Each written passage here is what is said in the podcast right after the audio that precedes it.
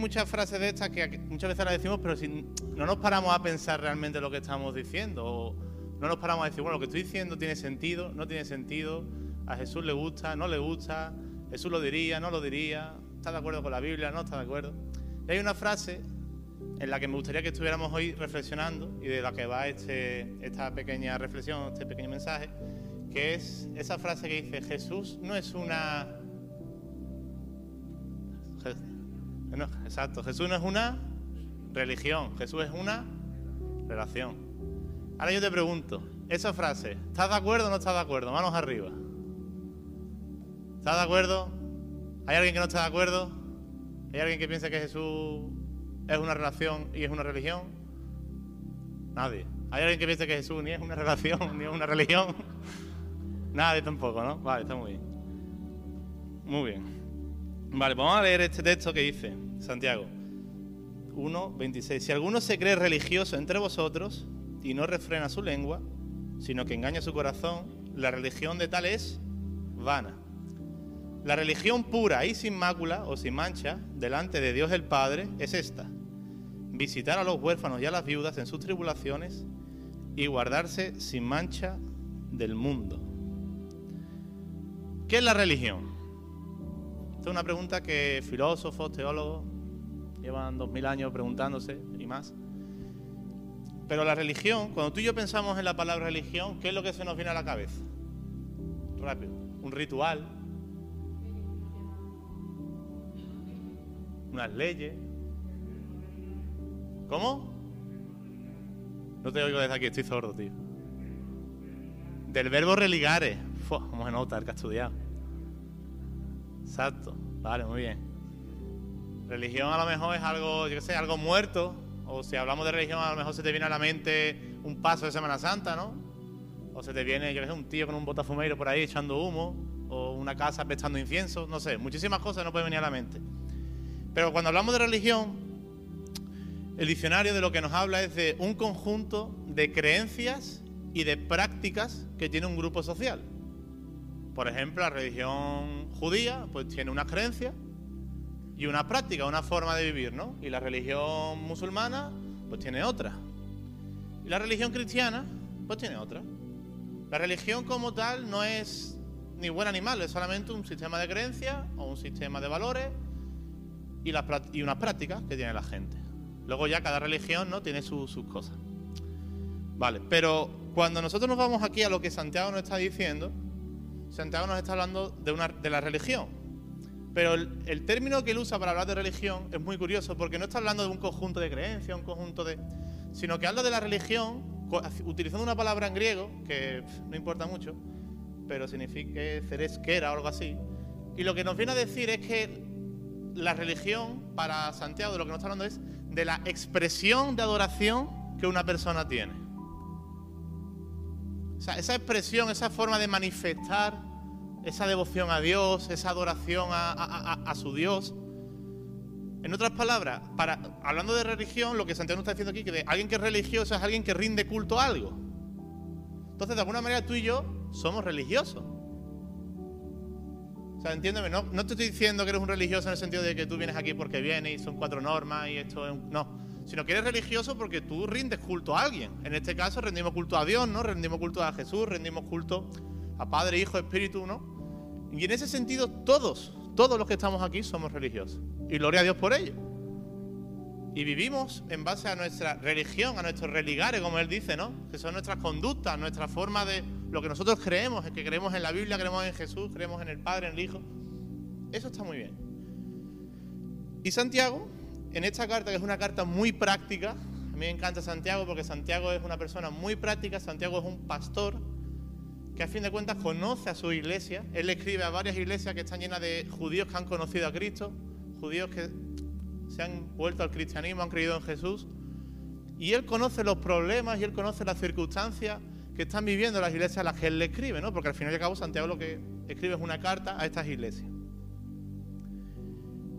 Y él de alguna manera no quiere dar una serie de, tips o de pasos de cómo tiene que ser una religión, pero él conoce el corazón de cada una de las personas que están leyendo esta carta. Él conoce cómo es su religión, cómo es su devoción a Dios? ¿Cómo es su culto al Señor? Y él lo que viene aquí es a decirnos, bueno, yo sé que muchos de vosotros decís que sois religiosos, que decís que adoráis a Dios, que buscáis al Señor, que realmente rendís una adoración al Señor y la manifestáis delante de todos. Es una manifestación externa. Estáis mostrando vuestra adoración al Señor. Pero me gustaría, de alguna manera lo que le está diciendo, ¿no? A ellos, ¿no? Me gustaría deciros unas cuantas cosas respecto a esto de, ser religioso, a esto de, de, darle culto al Señor. Y si leemos, ¿no? Lo primero que nos dice el texto es que si alguno se cree religioso entre vosotros, si alguno se cree que realmente manifiesta y expresa esa adoración a Dios de una manera que a Él le agrada, si alguien se jacta de ello y no refrena su lengua, sino que engaña su corazón, la religión de tal es vana. Silencio, ¿no? Silencio absoluto. ¿Qué es lo que nos está queriendo decir aquí Santiago? Si tú realmente dices que eres religioso, si tú realmente dices que adoras a Dios, esa adoración al Señor, ese culto racional, como Pablo dice en Romanos, que más o menos habla de lo mismo, tiene que ser coherente y consecuente con aquello que tú dices que haces. Aquello que tú expresas públicamente delante de la iglesia, esa adoración a Dios, ese Señor, yo te alabo, yo te adoro, eres el maravilloso, eres el rey de mi vida, de mi corazón, tiene a la misma vez que tener consonancia con tu vida. Es lo que nos está diciendo alguna nuestra adoración cúltica, nuestro culto al Señor cuando nos reunimos los domingos, todo eso que hacemos, a la misma vez tiene que corresponderse con tu ética, con tu forma de vivir cada día, con tu manera de comportarte, con tu manera de ser con los demás, con tu manera de ser en tu casa, en tu trabajo, en tu estudio, donde sea. Tiene que tener una relación. Porque si no, ¿qué es lo que ocurre? Que estás engañando a tu corazón. Y cuando Él utiliza la palabra engañarse a, tu corazón, el término que utiliza es muy fuerte, porque a lo que viene a decirnos en, el original es que tú estás utilizando, la palabra que utiliza, viene a significar que tú estás utilizando técnicas de seducción hacia ti mismo. Eso es lo que Santiago nos dice en el texto original. Tú, cuando dices esto, de que tú eres un gran religioso, tú te estás, y, realmente tú no estás, tú no refrenas tu lengua, tú te estás engañando al tal punto de que tú mismo te autoseduces. Es decir, te gustas a ti mismo. Te gustas. Y eso me recordaba al texto este, no sé si acordáis de cuando, creo que es un, escriba o un fariseo, que creo que está en el Evangelio de, Lucas o de Marco, no estoy muy, muy seguro, quizá me equivoco, pero que los judíos se levantaban y decían, Señor, gracias porque no soy como estos. Gracias, Señor, porque yo no soy como estos publicanos, como estos gentiles. Incluso en la tradición judía dicen que todas las mañanas un buen judío se levantaba y decía, gracias Señor porque no me has hecho ni perro, ni mujer, ni gentil. A tu nombre. ¿No? Ellos eran así. ¿no? Señor, gracias porque yo soy. Y se, y se, gustaban a sí mismos. Eh, algo que me llama mucho la atención es que ellos se gustaban. Ellos seguramente, si, si, si vivieran en el día de hoy, estarían todo el día con el Instagram, echándose fotos, subiéndose, ¿no? porque se gustaban.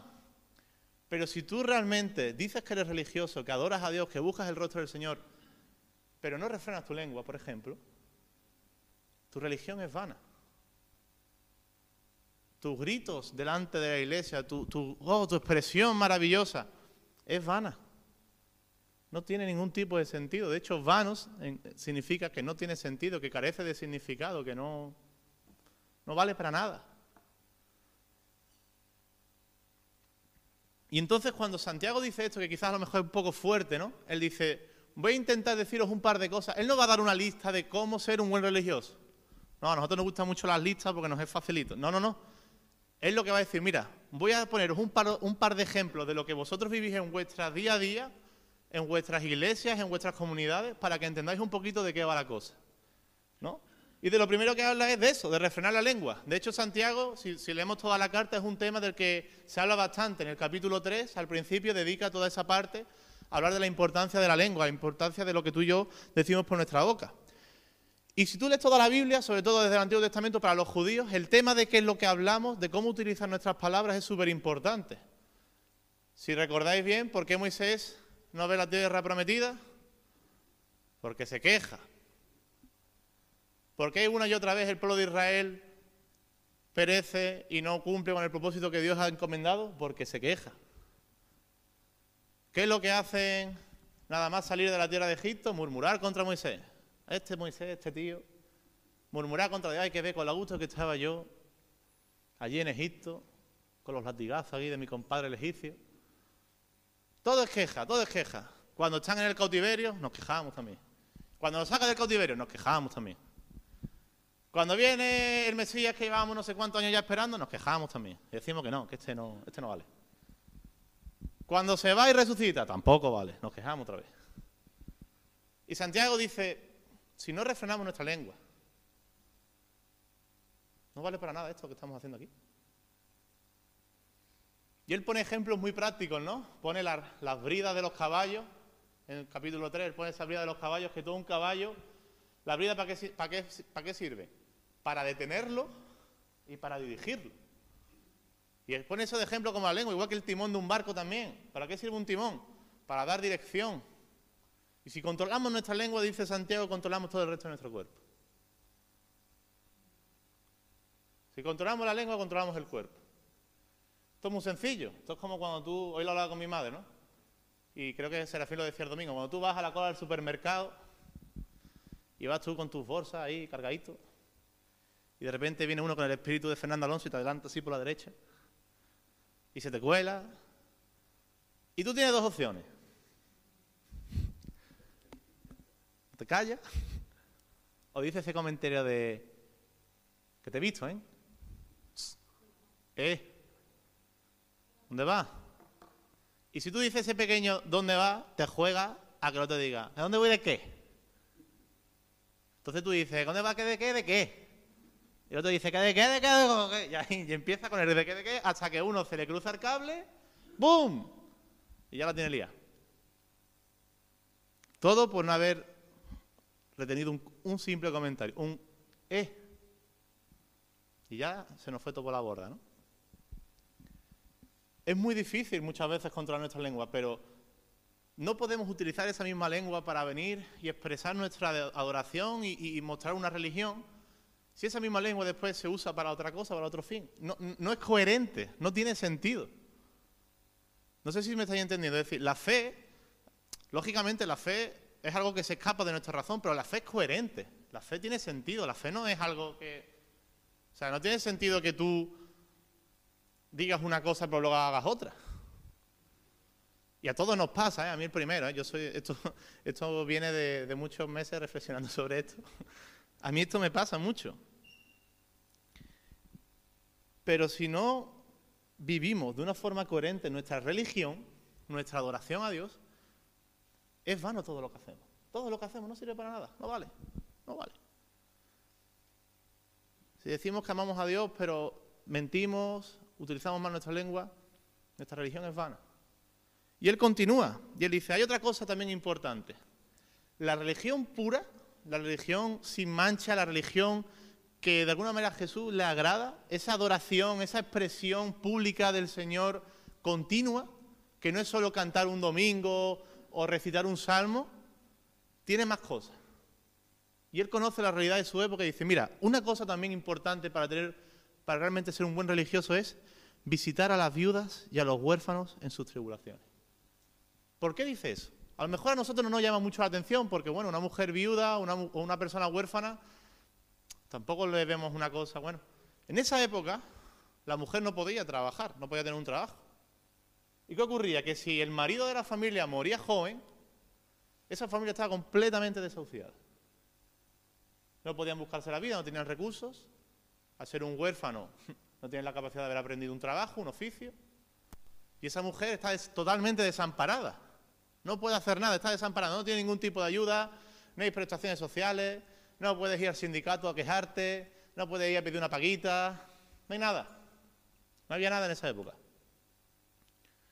Y Santiago le dice, mira, si tú quieres realmente adorar a Dios, Ve y visita a las viudas y a los huérfanos. En otras palabras, visita a la gente que tiene necesidad.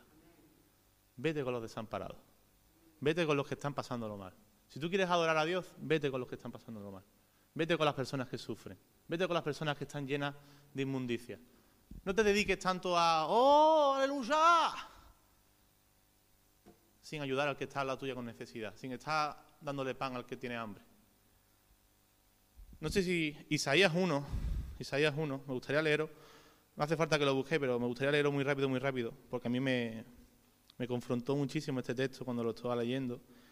Isaías, ¿dónde está Isaías? Que me estoy perdiendo aquí. Isaías 1, versículo 10, lo puedes profundizar y leer en tu casa. Dice, Príncipe de Sodoma, oí la palabra del Señor, escuchad la ley de nuestro Dios, pueblo de Gomorra.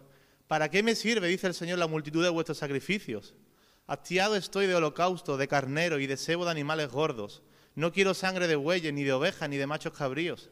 ¿Quién demanda esto de vuestras manos cuando venís a presentaros delante de mí para hollar mis atrios? No me tragáis más vana ofrenda el incienso me es abominación, luna nueva y día de reposo. El convocar asambleas no lo puedo sufrir. Son iniquidad vuestras fiestas solemnes. Vuestras lunas nuevas y vuestras fiestas solemnes las tiene aborrecidas mi alma. Me son gravosas. Cansado estoy de soportarlas. Cuando extendáis vuestras manos, yo esconderé de vosotros mis ojos. Asimismo, cuando multipliquéis la oración, yo no oiré. Llenas están de sangre vuestras manos. Y dice, lavaos y limpiaos Quitad la iniquidad de vuestras obras de delante de mis ojos. Dejad de hacer lo malo. Aprended a hacer el bien.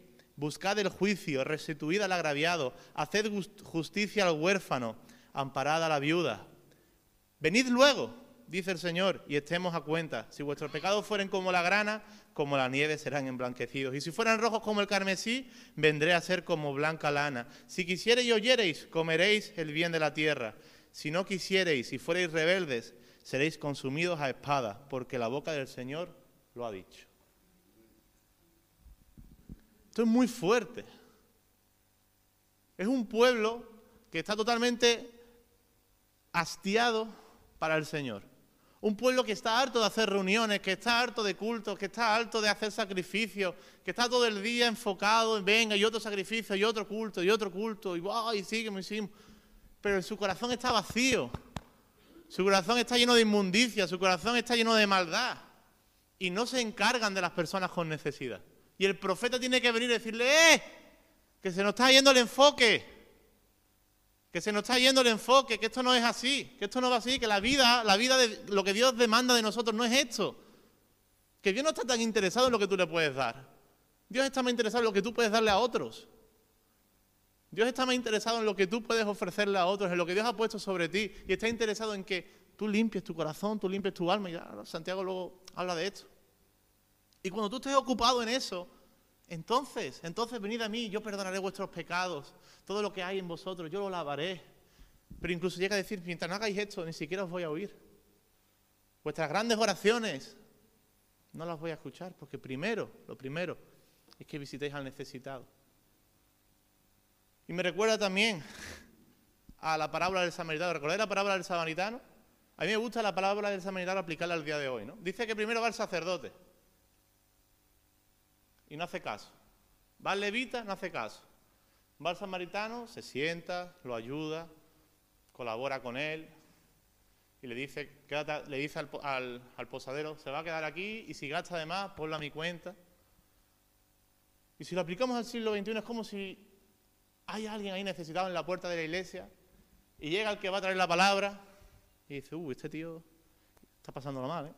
Bueno, me voy que tengo que predicar. Y llega el músico y dice, uh, este tío está, está sufriendo, ¿eh? lo está pasando mal. Bueno, me voy que tengo ensayo, que tengo que llevar alabanza. Pero llega un inmigrante de Senegal que se ha tenido que meter en una patera, recorrer no sé cuántos kilómetros.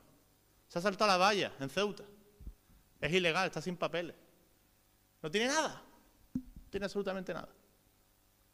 Pero lo poco que tiene, cuando ve a esa persona con necesidad, dice, ven, yo te voy a ayudar. ¿Por qué digo un inmigrante? Porque estamos hablando de un samaritano, una persona que para los judíos era despreciable, era un extranjero, una persona asquerosa, hastiada, no hablaban con los samaritanos. No tiene ningún tipo de sentido los samaritanos, era algo aborrecible para la cultura judía. Pero ese que era aborrecible para la cultura de su tiempo, ese que era aborrecible delante de los ojos, resulta que era el que estaba más cercano al corazón del Señor. Ese que despreciaba la sociedad era el que estaba más cercano, el que realmente vivía una religión pura y sin mancha. Ese. Y yo no estoy diciendo que aquí en la iglesia no seamos compasivos, yo, no estoy hablando de eso. Pero gracias a Dios somos una iglesia generosa y, el Señor nos está hablando también por, parte del pastor a, vivir en generosidad. Pero sí es una llamada de atención, una llamada de alerta que Santiago nos dice, nuestra fe tiene que ser coherente. No se trata de dejar de adorar, no se trata de dejar de tener culto, no se trata de dejar de tener reuniones, porque algunos dicen, bueno, como yo todavía tengo una lucha con esto, pues ¿para qué voy a levantar las manos en la iglesia y voy a cantar? Si total, yo no estoy viviendo. No, no, no, no, no. Se trata de que tú hagas eso, pero siendo consecuente con tu vida cuando salgas de aquí. Se trata de llegar aquí y adorar a Dios y decir, Señor, gracias por tu amor, por mi vida, y cantar fuerte al Señor y tener un ambiente de fiesta, de alegría. Pero cuando salgo de aquí, mi adoración continúa. Mi adoración continúa en mi casa, mi adoración continúa donde yo estoy.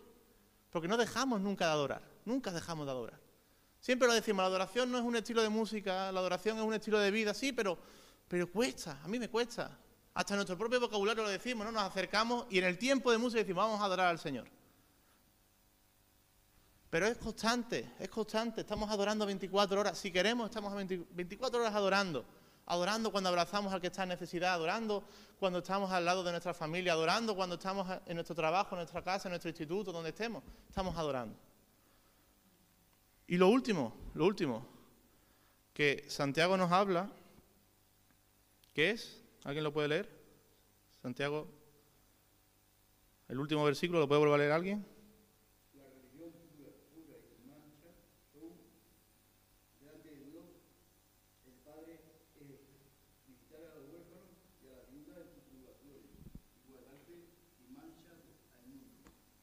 Y guardarse sin mancha del mundo. Lo último que vamos a hablar ya, guardarse sin mancha del mundo. ¿Por qué? Porque el cristianismo no es una ONG. No somos un proyecto social y, ya, y nada más. Hay algo mucho más profundo. Hay algo que va mucho más. Porque hay gente que da, da. Hay gente que es altruista, hay gente que dona millones, hay gente que. Nunca vamos a. Ojalá lo seamos, ¿no? Pero nunca vamos a hacer una iglesia Ojalá que sí, ¿eh? que Dios nos sorprenda, que demos millones a, yo qué sé, a Caritas, sé, por decirte algo. Pero no se trata de cuánto da, no se trata de...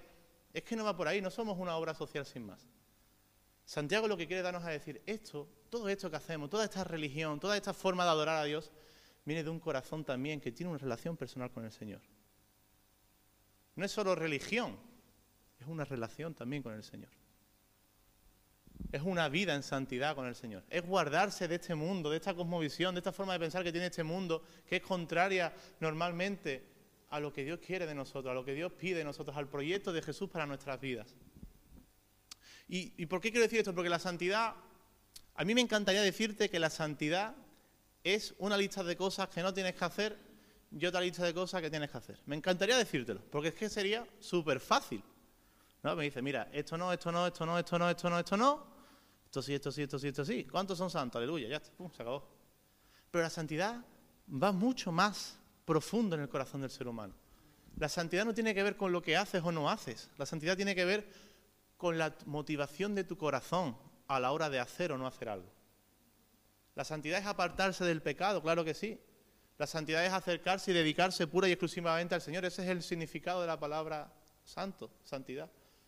Pero cuando hacemos las cosas, una persona verdaderamente santa es la que tiene las motivaciones correctas a la hora de hacer las cosas. Los fariseos oraban más que nosotros, pero ¿cuál era la motivación de la oración de cada fariseo? Los fariseos muchas veces se acercaban y ayunaban y tenían las caras blancas de lo que ayunaban, pero ¿cuál era la motivación? ¿Cuál es lo que había dentro del corazón de un fariseo? ¿Era realmente una adoración genuina? ¿Era realmente un culto al Señor? ¿O era un culto a ellos mismos? Era una ambición que había detrás. ¿Por qué hago lo que hago? Yo es algo que llevo bastantes meses pensando en eso. ¿Por qué hago lo que hago? ¿Cuál es la motivación de mi corazón? Y no solamente las cosas malas o buenas, sino ¿por qué predico? ¿Por qué leo la Biblia? ¿Por qué oro? ¿Lo hago porque toca? ¿Por qué oro en voz alta? ¿Lo hago para que me vean o lo hago porque hay un corazón? Yo no estoy diciendo que la gente, yo no estoy jugando, pero yo a, mí mismo al menos, yo a mí mismo intento revisarme constantemente cuáles son las motivaciones de mi vida a la hora de hacer cada cosa. ¿Por qué hago lo que hago? ¿Qué hay detrás de cada cosa que una persona hace? Y esto no es para que estemos intentando vigilar a ver las intenciones, no, es para ver nuestras propias intenciones, nuestras propias motivaciones. ¿Por qué hago lo que hago? Porque igual, de nada os vale venir aquí y decir, oh Señor, te alabo, te alabo. Y estamos ahí como, ¿me estará echando la foto? Te alabo, te alabo. Por ejemplo, ¿no? O sea, yo estuviera predicando como diciendo, aquí, aquí, aquí me va a coger perfil bueno la cámara. Ahí, ahí. ¿Cuál es la motivación?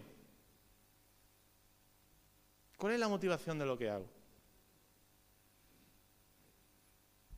Y sobre todo, lógicamente, ¿no? Apartarnos del pecado, apartarnos de aquello que... Pero no apartarnos del pecado porque sea pecado, sino porque el pecado al final es una enfermedad. Y yo no sé tú, pero cuando yo estoy enfermo yo quiero sanarme. Cuando yo estoy enfermo yo necesito que un médico me sane. Y el pecado, al fin y al cabo, sí, es traspasar la ley, es, pero es una enfermedad del alma, una enfermedad del espíritu, una enfermedad del cuerpo. Y una frase que me gusta mucho decir, esta es la típica frase de Twitter para que tú la subas, ¿no? Para que tú, para, decir, ah, Julio, que buena frase me ha dicho. Pero tus manchas muestran de qué te ensucias. No sé si me explico. Tus manchas muestran de qué te ensucias. Si yo llego a mi casa con una mancha de pintura blanca, ¿qué es lo que estoy dando a entender? Que vengo de, de pintar. Si yo vengo manchado de tomate, pues me he hartado de macarrones con tomate. Cada mancha muestra de qué te estás ensuciando. Pero la religión sin mancha, la religión sin suciedad, es un corazón puro que agrada a Dios y que anhela apartarse de todo eso. Isaías, ¿qué es lo que nos dice? Si nos acercamos al Señor después de haber vivido todo esto, nuestros pecados serán totalmente limpios como la nieve. Serán totalmente limpios como la nieve podemos vivir, podemos vivir en santidad. Sí, nos vamos a equivocar. mira, yo, si te hago una lista, todos, y nos vamos a seguir equivocando, pero la santidad descansa en saber de que yo puedo seguir cambiando mi motivación y que Dios ya ha perdonado mis pecados. Que yo no dejo de pecar para que Dios me perdone, sino que yo ya he sido perdonado. Y esa gratitud por el perdón de Dios en mi vida, que Dios ha perdonado mis pecados, mis pecados pasados, presentes y futuros, esa gratitud hacia Él me hace dejar de pecar, dejar de apartarme de esa maldad, para dedicarme pura y exclusivamente en ser un buen religioso, en la verdadera religión, en darle culto a Dios tal y como Él quiere, siendo coherente con lo que creo, siendo coherente con lo que pienso y siendo coherente con el Dios al que yo adoro. Por eso me gustaría terminar diciéndote, ¿Jesús qué es? ¿Es relación? ¿Es religión? Jesús es religión, pero también es relación. Jesús es una relación personal, Jesús no es... Pero Jesús es una religión, Jesús es una forma de vivir, Jesús es un tipo de adoración. No es hacer las cosas como... ¿Sabes? Ahora viene Semana Santa, ¿no? ¿Y qué es lo que solemos hacer? Bueno, yo no sé si tú lo haces o no, pero nos acercamos y vemos a las personas y decimos, pobrecillos, que están perdidos y están adorando a una religión falsa, porque están ahí expresando ahí sus cosas, buscando ahí al, Cristo de, las tres caídas, para atrás, para adelante y para el lado, a la Virgen de no sé quién. Pero tú y yo muchas veces estamos igual. Yo muchas veces estoy igual. Voy detrás de mis ídolos, voy detrás de mis de mis cosas, de mis adicciones, de mis fallos, yo qué sé, de lo que sea. Ahora que se acerca la Semana Santa, ¿por qué no profundizamos en la verdadera religión y mostramos esa religión al mundo? Y mostramos que realmente nuestra fe tiene sentido, que nuestra fe no es hacer algo por hacer, que no se trata de, cantar por cantar, de adorar por adorar, sino que es fruto de algo que Dios ha hecho en mi vida y algo que está transformando mi corazón cada día, sigue transformándome el Señor. Hay sanidad para mi alma, hay sanidad para mi problema. Y esa es a lo que Dios nos llama.